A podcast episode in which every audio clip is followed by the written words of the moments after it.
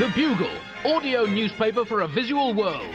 Hello, Buglers, and welcome to issue 4268 of the Bugle audio newspaper for a world that does remain visual despite mostly wanting to close its eyes and think of something, anything else. I'm Andy Zaltzman, the one true keeper of the Sword of Truth. Oh shit, I've lost it. Uh, I, th- I think I used it at a cricket match and left it in the pavilion. Oh well, humanity can live without it. I'm here in the most famous shed in Bugle history in London, the most famous city in Bugle history in the Northern Hemisphere, arguably the most action packed hemisphere in the history of the world. And I'm joined today, firstly, from very far away as the crow flies, albeit that the crow would almost certainly die if it tried to fly that far, especially as it would be flying beak first into the Gulf Stream headwinds and over 5,000 miles. That's about three times the longest recorded migration by a crow. But were it not to die and fly in a straight, it would eventually reach Nato Green in America. Hello, Nato. How are you? Hello, Andy. Hello, Buglers. Good to good to see you. I'm actually, uh, for a change of pace, I am not speaking to you from California. All right. Uh, I am speaking to you from the mountains of Colorado. Right. Uh, Have you taken refuge there? Is that It's it's it's beautiful country. There's incredible, spectacular mountains and rivers and towns called like Rifle and Parachute and clap, collapsed mine shaft. And there's neo Nazis out here prepping for the coming race war. Uh, I'm in Lauren Boebert country, uh, the Colorado congresswoman, right wing lunatic who uh, posted a Christmas photo of her sons holding assault rifles. You know, arming children. We've we've frozen Liberian bank accounts for less. so But that's surely I mean that's what Chris that's that's the message of Christmas, isn't it? That um, you know, if you arm if you arm children, then King Herod won't be able to kill them all. Isn't that wasn't that the whole point? yeah, the the the the the the only defense against a bad Judas with a gun is a good Jesus with a gun. From slightly less far away, but still quite far away, as the Haddock swims in Dublin, uh, which is a bit of a tricky route for a haddock uh, to get uh, to where I am. But if it if it can work its way around the coast and then find up find a way up the Thames as far as the Wandle tributary, then up Norbury Brook, I can pick it up near the station. Anyway, joining us from Dublin, it's Neil Delamere. Hello, Neil. Hello, Andy. How are you? I'm very well. Uh, very well, thanks. Uh, I am. Uh, I come to you wrecked. Uh, I have started, and I feel the need to tell everybody this: training for a triathlon. oh right. And all I have learned so far is the swimming section. Right? Uh, Yeah. Chris is doing a cheer, so I, as- in, I, I assume he's training for something similar because he's just raised his hand in sort of. I'm Well- a qualified triathlon coach, Neil. So anytime you want me to work you over, Okay, okay. Well, that, I mean, as a reward, or uh, all I've learned so far is when you go for the swim training. Well, I've learned two things so far. First one is that if you want to figure out which lane you should go in the swimming, um, you read what is on the other people's swimming hats. So, like Dublin Triathlon, don't go into that lane. Paris Ironman, no, no, no. Peppa Pig. That's the lane for me. The woman with the full-on unicorn horn on hers. Uh, and it seems to be basically swimming seems to be you're just a member of the Republican Party in the US, in that you are completely out for yourself and obsessed with reducing drag. Neil, so I, I assume that you were announcing this just to uh, uh, taunt us uh, in some way for your. So, so I, I have, I would like to be in better fitness. Tell me, as part of your fitness plan, do you continue to eat scones and have seven drinks a day? Yeah, very much so. But now it's not called an alcohol problem; it's called carb loading. So I mean, it's all about labels, really. Well, of course, I mean Nato. You know, on on, on our team, um, it, w- I mean, we don't need to do triathlons because when it comes to the swimming part, we just wait for God to part the seas for us. So uh, it's really a biathlon as, as much as uh, as we need. Not not not the kind of Winter Olympics biathlon. I mean, Chris, how many triathlons have you done? now? Do you keep a tally? no, I didn't keep a tally. I did. I did a few. I did more. I, I don't know, ten. Let's we say ten. Right. Have you ever won one? Yeah, I, I won every single one I ever took Oh, that's in good. by by by some margin. Were you the only person in those races? No comment.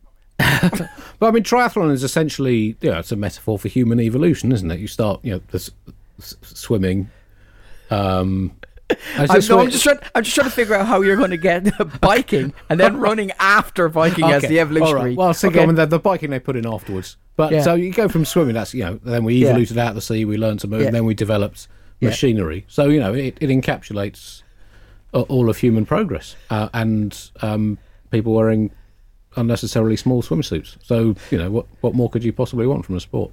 I don't look great in the tri suit. I'll be honest with you. It looks like someone wrapped a bullock in cling film.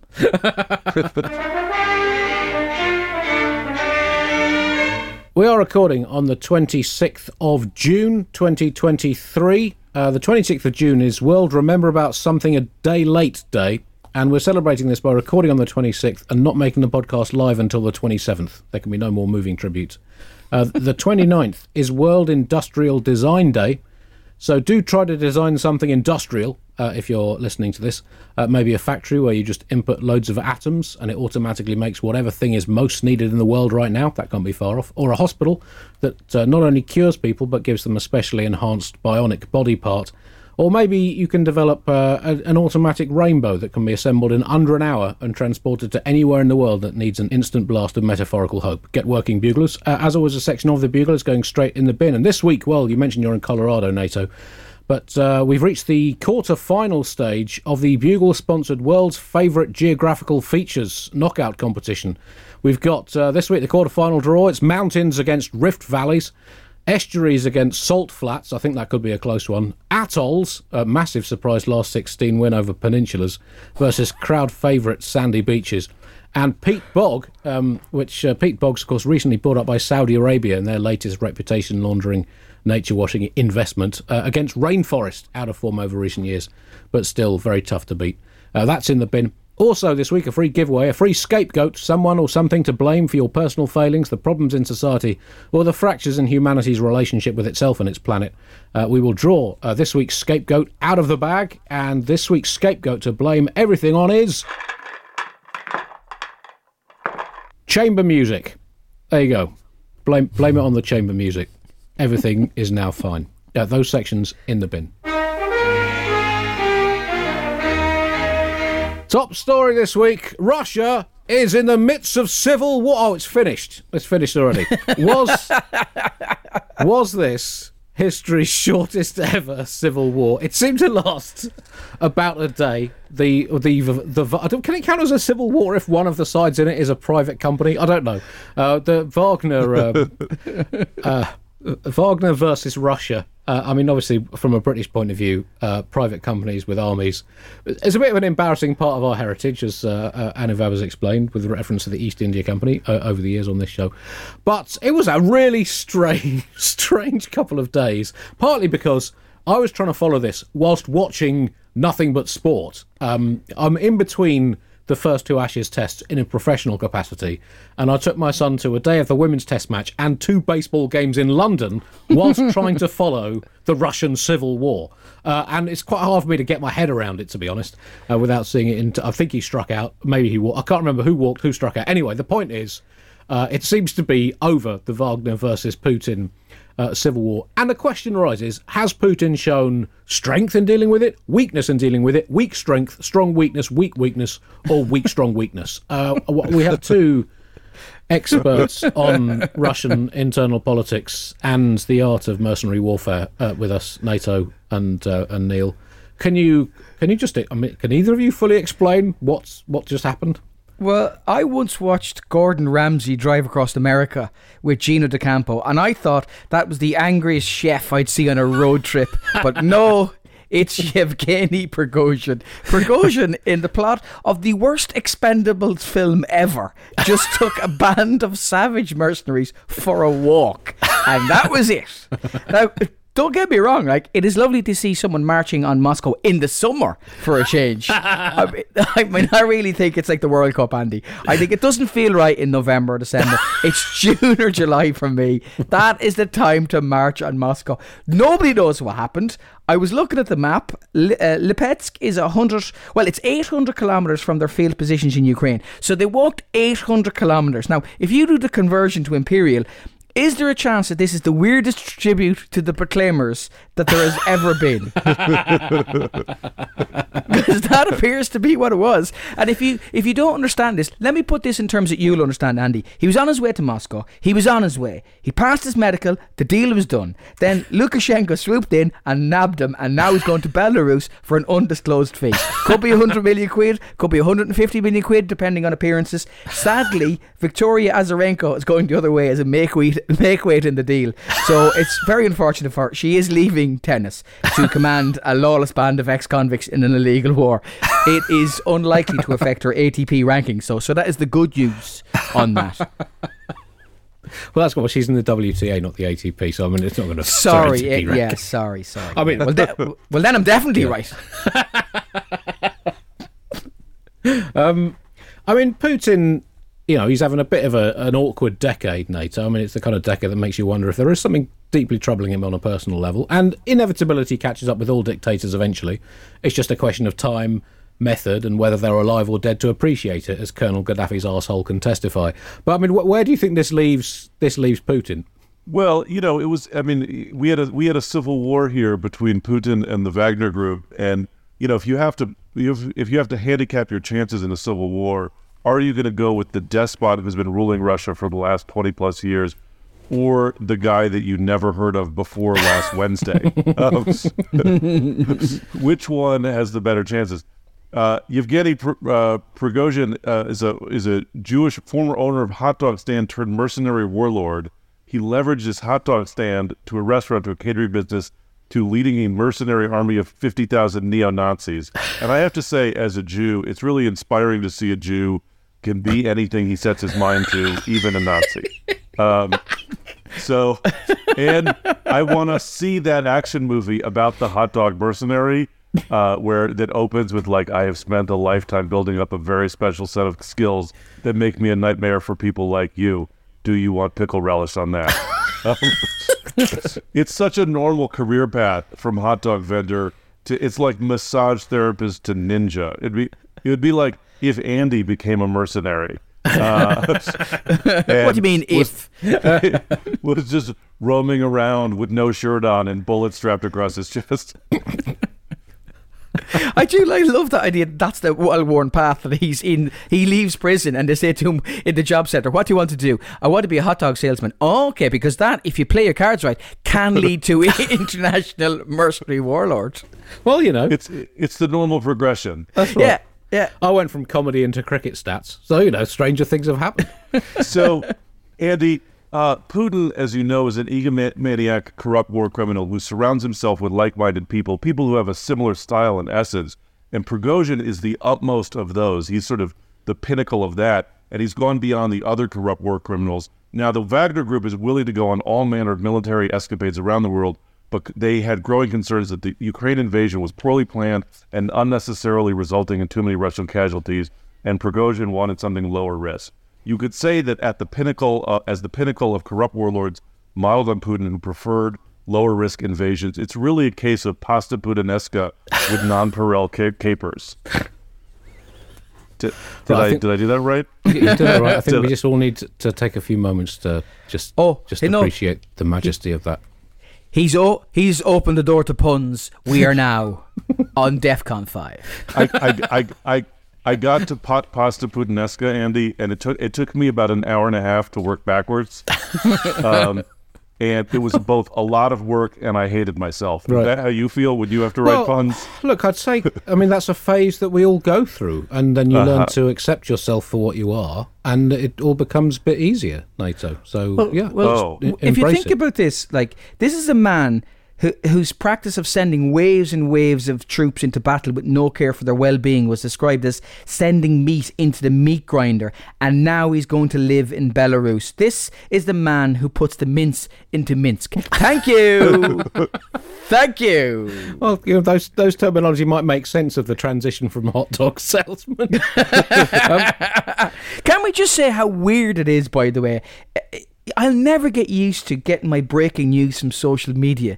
Because the juxtaposition between the previous posts and tweets is just too much to handle. It's like cat playing the piano, old couple dancing, mercenary lunatic standing beside pile of bodies, dog snuggling a baby, captain being hit, hit with a sledgehammer, Jesus' face in a tomato, clouds that look like things, drone attack on Donetsk. It's just too weird. Did you see the, the Wagner troops in, in Rostov on Don? Did you like they were they were welcomed in apparently, and they were wandering around getting coffees in a coffee shop, and but they had their faces um, masked to cover their identities. I really like the idea that they all have their face masked, but they still have to have their names in the cups. I really want to like. I'm in a balaclava, so you can't tell who I am. I'm like Ninja. Uh, Yevgeny Prosha. I've got a skinny flat white for Yevgeny Prosha. Do you have the Do you have the cinnamon? Prigozhin is known as one of the world's least pleasant uh, sticks, I believe is the, the term, uh, and has been providing Putin with murderous cannon fodder from the Russian penal system. And I mean, I guess you have to say Pootles has been a bit unlucky with this in a way because it's turned out that relying on mercenaries led by a man of vast and unfathomable depths of is a risky strategy. Uh, I mean, you would have thought, you know, that you know, in the old days, British mercenaries were at least bound by some form of honour. Uh, but you know, maybe we can't even rely on that anymore. I mean, the relationship between these two has been souring like a bucket of cheese for some time, and Prigozhin turned against Poodles after claiming the Russian army deliberately attacked his Wagnerian forces, and he plucked the armed insurrection club out of his militaristic golf bag. Uh, so, I guess the question is, where now for Putin? Because luckily for him, in, from a British point of view, it coincided with Glastonbury. So, in the UK, at least, the media were rather more preoccupied with whether Elton John's voice is still what it was what went wrong with Guns N' Roses' cryogenic chamber and how disappointing it was that Lizzo had to step in at the last minute for Liz Truss. So we didn't get quite as much media traction as might, but, might have been But ideal. people were wondering like where Putin was, and they were also wondering who was Elton John's next guest going to be. now that was the way to end, end Glastonbury. If Putin just walked out and they played Rocket Man, that would have been amazing. But he uh, he gave a speech today, Monday, as we record, in which he didn't refer to the coup attempt stroke insurrection at all. Which is a bit like doing a theatre review of Our American Cousin at the Ford Theatre, Washington, D.C. on the 14th of April 1865, and not mentioning that a tall guy with a beard in the audience got shot during the performance. It, it, it's that level of ignoring a key factor. It's like going on a first date, taking a stuffed leopard with you, putting it in the spare seat at your dinner table, and then not only not mentioning it throughout dinner, but not even bringing up the issue of taxidermy. That that to me is how much he is ignoring reality. Andy, I, I think I think you're minimizing it because you know when Putin went on to address the nation on on Saturday, do you realize how bad things have to be in Russia for Vladimir Putin to put a shirt on? Uh, Putin only wears a shirt during times of great crisis for the Russian Empire, mutiny, pierogi shortage, or a Pussy Riot concert. Does he wear more clothes the worse it gets? Like someone trying to, you know, on a Ryanair plane where you don't want to pay the extra baggage and you're wearing like every coat you've ever owned. If he ever comes out in layers, we are f***ed, ladies and gentlemen. I The like the nukes way are in the air. What, what he said was, "We will not let this happen again. We will protect our people and state from any threats, including internal betrayal. What we're facing is exactly a betrayal." What else is he going to say?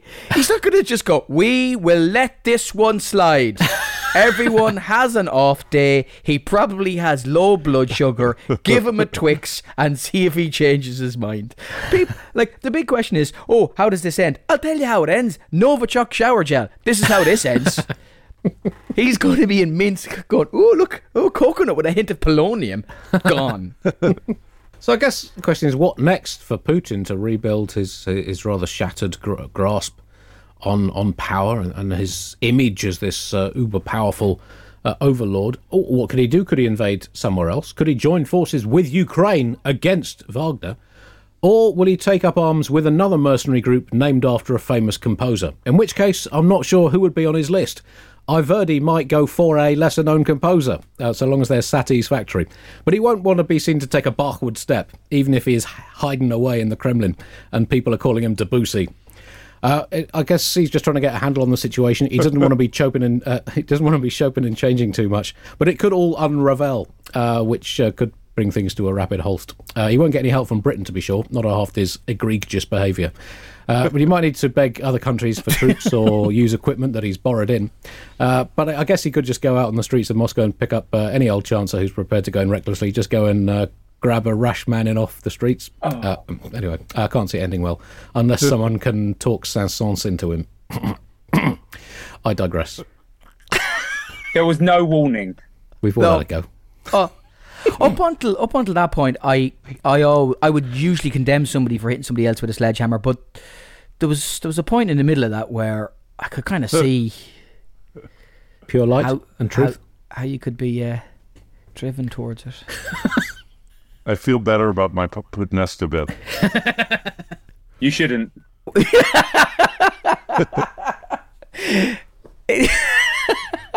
It's it. Chris is the most devastating one, isn't it? You don't expect it from Chris, and then he just comes in. It's like a ninja. Yeah. Is this your bedside banner when you're doing triathlon coaching, Chris?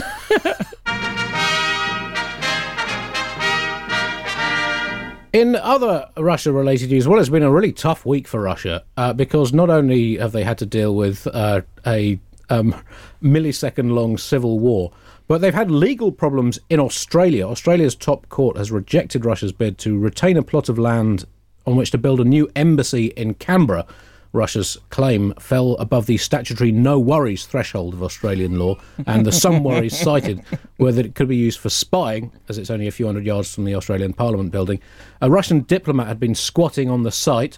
Not the most concerning Russian occupation of someone else's land the world's had to deal with of late, to be fair, but apparently he has diplomatic immunity, which actually cannot be spontaneously revoked without direct approbation from actor Danny Glover. Uh, so it wasn't quite as simple as might have seemed uh, the case at the time. Uh, Neil, I know you're an expert on Great Australian. topical reference, Andy. That is a by the way. quality lethal weapon. Re- of diplomatic immunity. Quality. that is, it's about my most recent cultural reference in the in the nearly 16 years I've been doing on The, uh, the villains Bugle. in that one were South African. Did you feel a special connection to that one, Andy?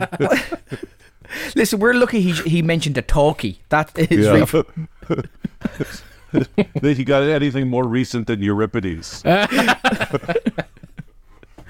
um, So, I mean, uh, Neil, I know you're a, a, a big fan of Australian um, land and property law. Um, whose side are you on with this? Um, well, the Australians think that the Russians might use it for spying. I mean, I think the giveaway was that the new embassy is shaped like a big glass, and it was going to go right up against the wall. And I think maybe the plans gave that away. You you look at this, and there's a diplomat squatting in the building. I'm going to go out on a limb here and go, he's not their best guy. I, okay, I, I'm I'm just going to say it. I don't think he's the best spy stroke diplomat that like they're not putting the A team on squatting duty, are they? They're not. You know, here's one for you. You know Hill Street Blues, where they used to hand out the uh, the assignments at the start of Hill Street Blues. I, I don't. I can imagine they're like, now listen, don't be offended by the, the assessment. We're just giving out the roles based on the talents, and uh, uh, he- he's a trained sniper and explosives expert, so he's going to go into the field. And John, you're 25 stone and profoundly agoraphobic, so we, we, we just thought that you could squat here and see if anything changes. What I do ho- hope is that he holds out, and then the city develops around him, and like sky sh- skyscrapers are built and shopping centers are built, and then he's in the he's in the middle, like in a little lean-to, like the old man in Up and he just holds out and he holds out and then he escapes eventually by attaching a load of balloons onto the onto the little lean-to that he's built and it floats away into the sunset and as it almost disappears the Americans shoot it down for being a Chinese spy balloon that's that's how I see this ending broadly speaking Right. Well, I think you might be disappointed because uh, the latest reports say that he has left in a car. Um, it's rather anticlimactic, unfortunately. yeah You know. Is he headed for Belarus?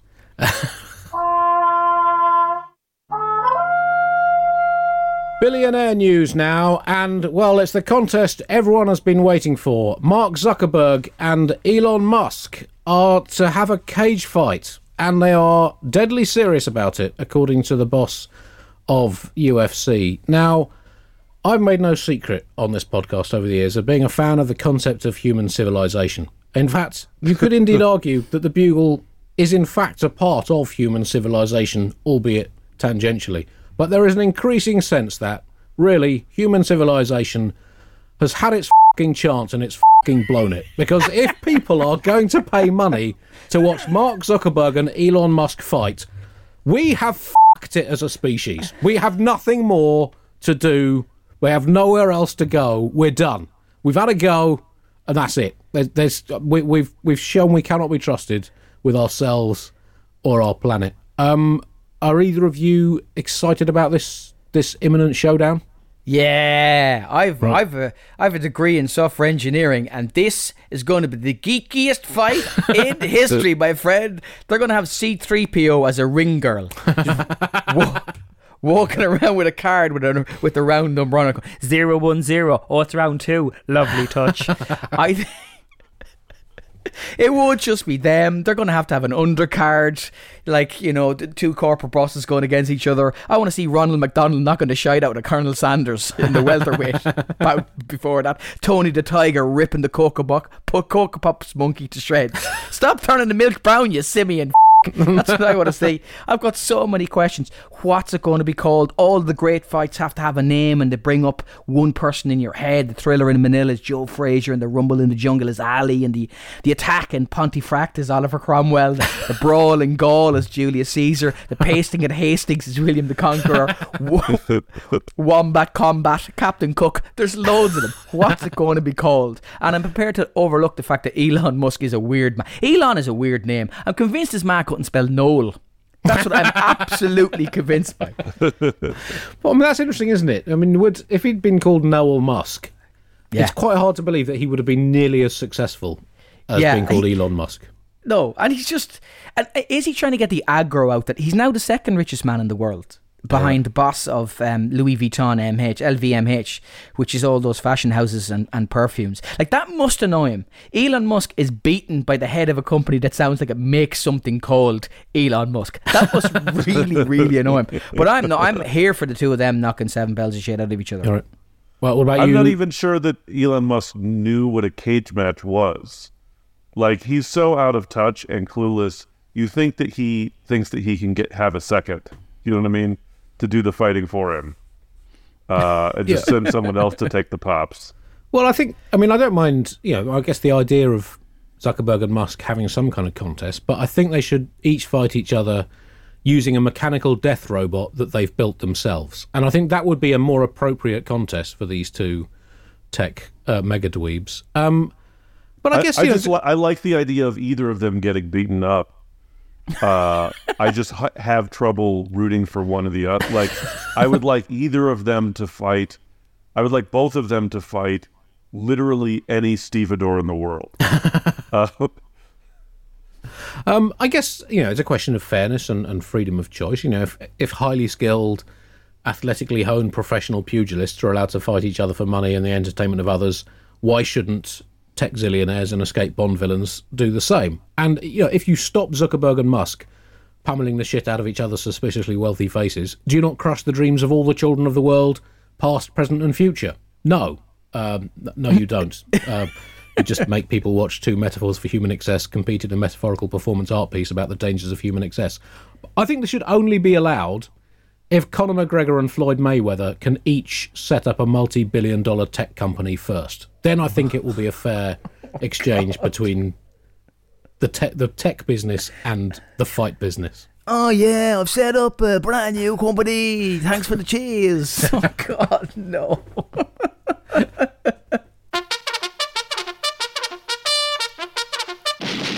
Uh, while we're talking about uh, billionaires, uh, many billionaires um, own yachts, and uh, many yachts likewise own billionaires. I think uh, I forget the relationship between the two, uh, but there was, this was a story we- we picked up on a few weeks ago about the ongoing war between orcas and yachts, and essentially between orcas and plutocrats. Which I mean, I think orcas are naturally a a species that favors greater redistribution of wealth in human society, and they've they've started to try to make that point by by attacking yachts. Um, and uh, there, we reported on the attacks uh, in uh, Gibraltar, off the coast of Gibraltar, a few weeks ago. It turns out these are now becoming global, and it, uh, it this is essentially the start of the end times. Uh, if you know when killer, you know, when orcas attack yachts, it's you know it's not long till the entire natural world is ganging up against us and turfing us off the planet. One expert said that it's unlikely there is a revenge element in these orca attacks, which to me seems to be one of the most deluded pieces of bullshit I have ever heard. Why would there not be a revenge element to an orca attacking a yacht? There's no logic in that. Can can either of you see why an orca would not be vengeful towards humanity?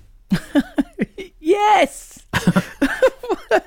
Since killer whales were attacking yachts. Since 2020, there have been 500 reports of orca encounters off the Iberian Peninsula, right? Some lunatics like you think they're just singling out rich people's yachts and attacking them. the idea that these jumped up sea badgers could get together and orchestrate, and I'm spelling that O R C A S T R A T E, attacks on only yachts is madness. But my main issue with it is the idea that these whales have somehow organised themselves to take on boats in Spain and Portugal, and that's where they'd start. No, Japan is where they'd start. Norway is where they'd start. The next time some Japanese or Norwegian whaler looks out over the bow and sees 40 orcas heading towards him, balanced on each other like the human pyramid that you used to see on the motorbikes in record breakers, you're not firing off that harpoon. You're going to shit yourself.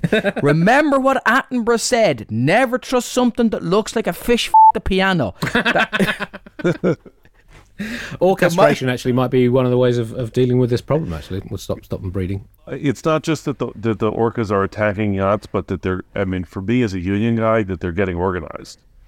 Uh, you know, like like you imagine that the orcas are having meetings, being like, you know, pl- planning the like the way that, that we, we used to protest like the the World Trade Organization is you'd have an affinity group that would have a name, you know, like the the Orca Anti-Colonial Emancipation Front or whatever, the the Waterfront Liberation Front, and uh, and and then you'd have a meeting. People would use consensus.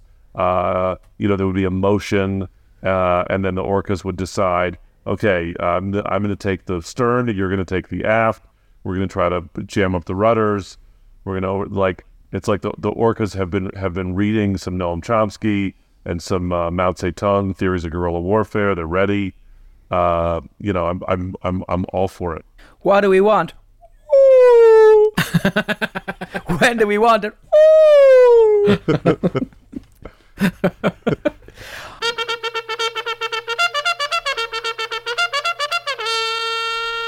Andy, Yep. uh, all week long, I knew that we were going to have to talk about the Titan submarine Right. explosion.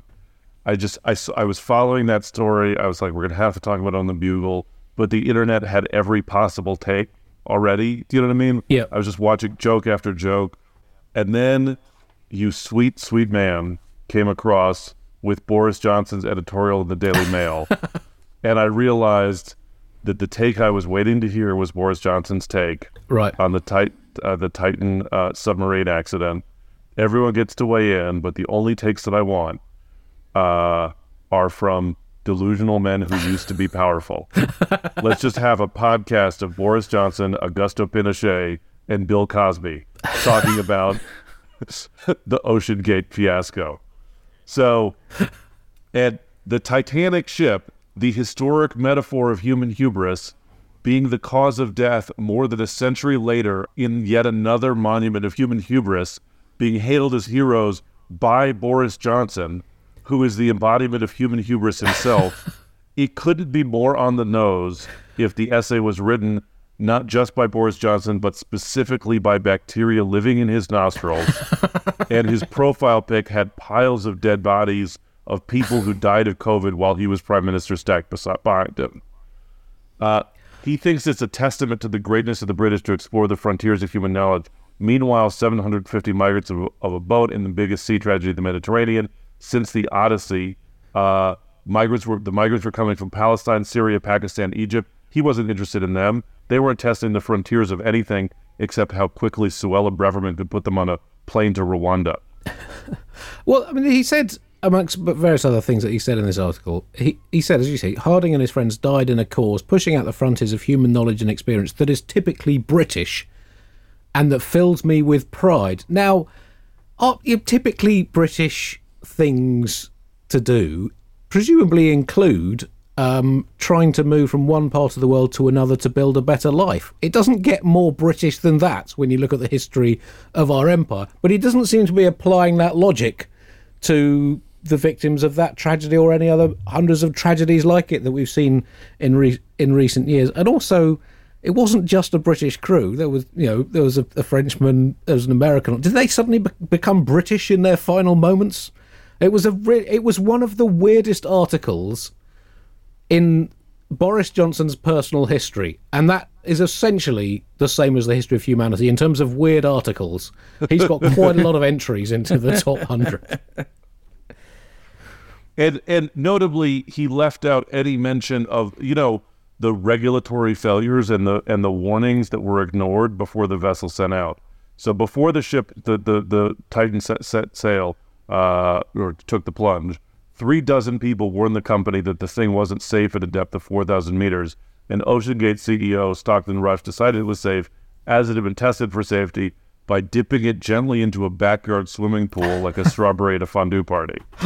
Uh, and it's what a shocker that Mr. Track and Trace didn't mention that ignoring advice to the, that leading to death uh, is a vanity project uh, that the rest of the world calls moronic, but Boris Johnson calls typically British heroism.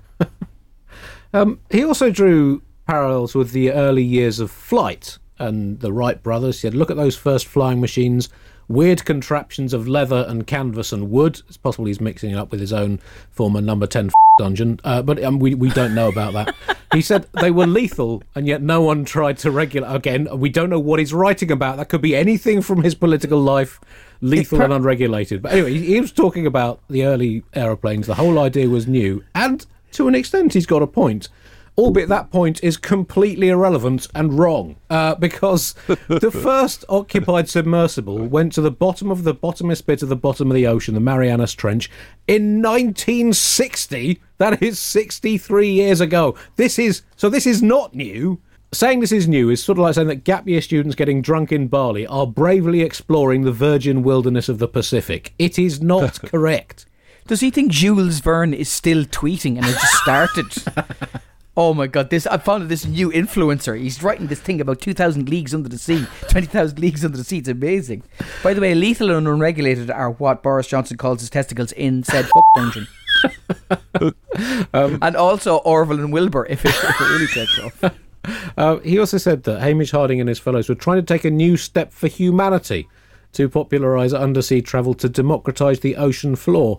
Now, again, the conservatives, in their grasp of what democracy is, are a little off the seesaw, Exhibit 1 Boris Johnson's resignation honours list, in which he tries to bake his cronies into our political decision making system for all fucking time. Uh, besides, as I said, it's not, it's, not, it's not a new step, it's been done uh, a, a lot. There's so much wrong with this article, and clearly there's deep personal tragedy for the families of those involved. At the same time, this whole thing is beyond idiotic and it sits ill at ease with the, the deeply human tragedies that have been given far less media coverage, as you Stop were saying.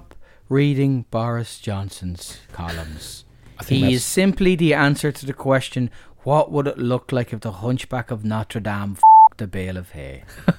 uh, well, Neil, it's all very well you saying that now, but what we needed was people saying that 25 years ago, of which there were some, but we ignored them, and the rest is British history. Okay, a quick bit of American news now, and uh, well, there's been a slightly awkward visitor to uh, America. Uh, Narendra Modi, the Prime Minister of India, has been visiting America, and he's a man, as we've talked about on the Bugle multiple times, uh, that human rights fans find a little hard to warm to. Um, he puts uh, Western nations in a rather difficult position. On the one hand, he is the leader of the world's most populous nation. He was elected by a democratic vote. And on the other hand, Jesus, Narendra, is there any chance you could stop being such a uh, and it's an awkward balance to strike, uh, given that you know he treats the concept of a peaceful, multi-faith, multi-ethnic nation the same way as a psychotic child treats a captured spider. He just gradually pulls each of its legs off until uh, there's nothing left. The Modi visit, all, I also, I think, Andy, you're not realizing, was an example of the woke mob running amok in American life. uh, they they gave in to the libs Right. because he came to America for a steak dinner and it was a fully vegan plant based meal. I don't know if you looked at the menu. There were Right. two different courses of millet. Uh, and this is bullshit. I don't care if he's a vegetarian. He's in America. He should have to eat chicken fried steak and steak fried hog and catfish fried babies and ham fried whiskey because that's what we do in America. God damn it! Oh, this uh, this isn't this is a non-story, lads. Right. Oh, a former British colony with a green, white, and orange flag and a leader of Indian heritage goes to the White House. Happened on St. Patrick's Day. Happens all the time. We're always there. We have our own key, essentially. this this is just a non-story. He did a big yoga um, event as well on, on the Wednesday, which was. I was very impressed with his yoga positions, I have to say. Uh, Did you see them? He, he did a, a authoritarian nationalist pose where you uh, turn to the right. Um, that's it. a paranoid populist pose where you look over your shoulder and you just you're just always doing that really. Um, government human rights pose where you hover because you do not have a fing leg to stand. Well, it's only fair to say that Modi doesn't merely split opinion, he dices it up and kebabs it. And as history shows, you know, it's all very well supporting human rights, as we like to do. But that political impulse often founders when it comes up against the words nuclear armed trade partner with almost 1.5 billion potential customers. And that is why Modi is such an awkward man for Western countries to deal. Also, it's a bit hard for countries like America and specifically the UK to tell Modi's India, you should be more careful with the kind of people you put in charge of your country. Uh, those words are ringing even hollower than they used to after the past 10 years.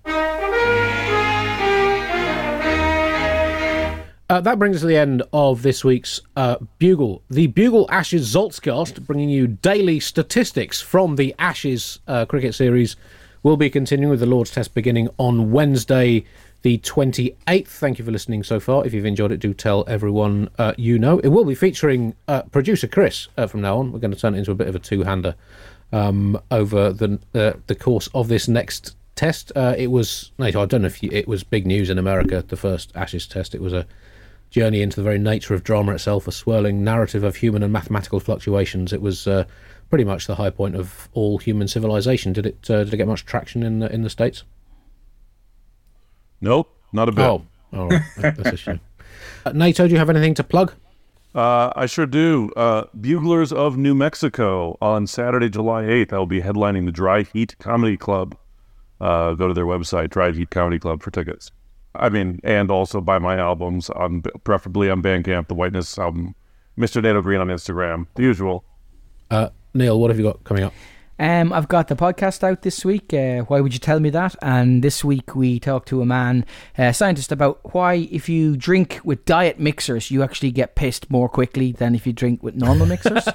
That and is that's good true. practical life advice that Yes. we need from podcasting. Uh, next week we have uh, uh, we explore how a word gets into a language. So English usually kind of takes words in organically, but for other languages, particularly minority languages, how does how what's the Irish word or the Scots Gaelic word for fidget spinner? Somebody has to decide, and we talk about that next week. And um, I'm doing the uh, Edinburgh. I'm not doing the festival, but I'm doing the stand in Edinburgh in September. So you can get your tickets at the usual places. Uh, before we go, we have a couple of things to plug. The D'Ancey LaGuarde book, uh, funded by you, Bugle listeners, is approaching its funding target, uh, Chris. This is the full transcripts of all the D'Ancey LaGuarde masterpieces from Alice Fraser. I can confirm, Andy, that as as of this afternoon, we have passed the funding target, and it is no longer a pledge. We're now officially in pre-order phase. The book is happening, but people can still pre-order now and get signed copies of the book and all kind of other things. And um, Alice and I had a call earlier on today, and she now realizes that she's actually got to do some writing. So congratulations, Alice. Good luck. People people can pre-order the book now, signed copies. Um, go to unbound.com or go to our website or go to the other places on the internet. It's That there. is the sou- that is the sound of bugle listeners calling someone's bluff. Uh, also, uh, Chris, you have a charity bike ride coming up. I do. So uh, on on Friday morning, which is the thirtieth of June, Andy, I'm going to wake up at sunrise which I think is about 4:45 a.m. in the UK that day. And I'm going to get on my bicycle and I'm just going to start cycling. I've got no route, no one with me. I'm just going to keep going. I think, depending on, I'm going to go with the wind. I think I can do two, 300 kilometers, maybe, all being well. Maybe I'll get to Yorkshire or Bristol or something. And um, I'm putting myself through is well, one, because I'm an idiot and I like hurting myself in such idiot ways. And uh, two, I'm doing it for um, for a charity called Sea Watch, who are a Mediterranean-based charity. They're, they're the guys who are in the Mediterranean, basically trying to save uh, migrants' lives off the coast of Libya and Greece and all that. And and so it it will hopefully fund a little bit the boats and the helicopters that they use to try to save people's lives. Uh, and how can people uh, support your ridiculous, literally pointless and endless bike ride? yes, um, they can go to uh, the show notes for this program, and um, I'll put a link in the in the show notes, or I'll put a link up on Twitter at some point as well at producer Chris. There we go. Do uh, support Chris and his lunacy. his, his If ever- cycling-based lunacy. If ever there was a metaphor for the political leadership of the UK at the moment, Just start riding and see where you end up. with no direction, literally letting the wind decide the course. I mean, I'm not saying it's a good idea, Neil. I think we all know it's not a good idea. but at least for once, someone will actually benefit from it. So, there we go. Um, thank you for listening, Buglers. We will be back uh, next week. Do, don't forget to listen in to all the latest numbers from the cricket on the Bugle Ashes Zoltzcast. Until then, goodbye.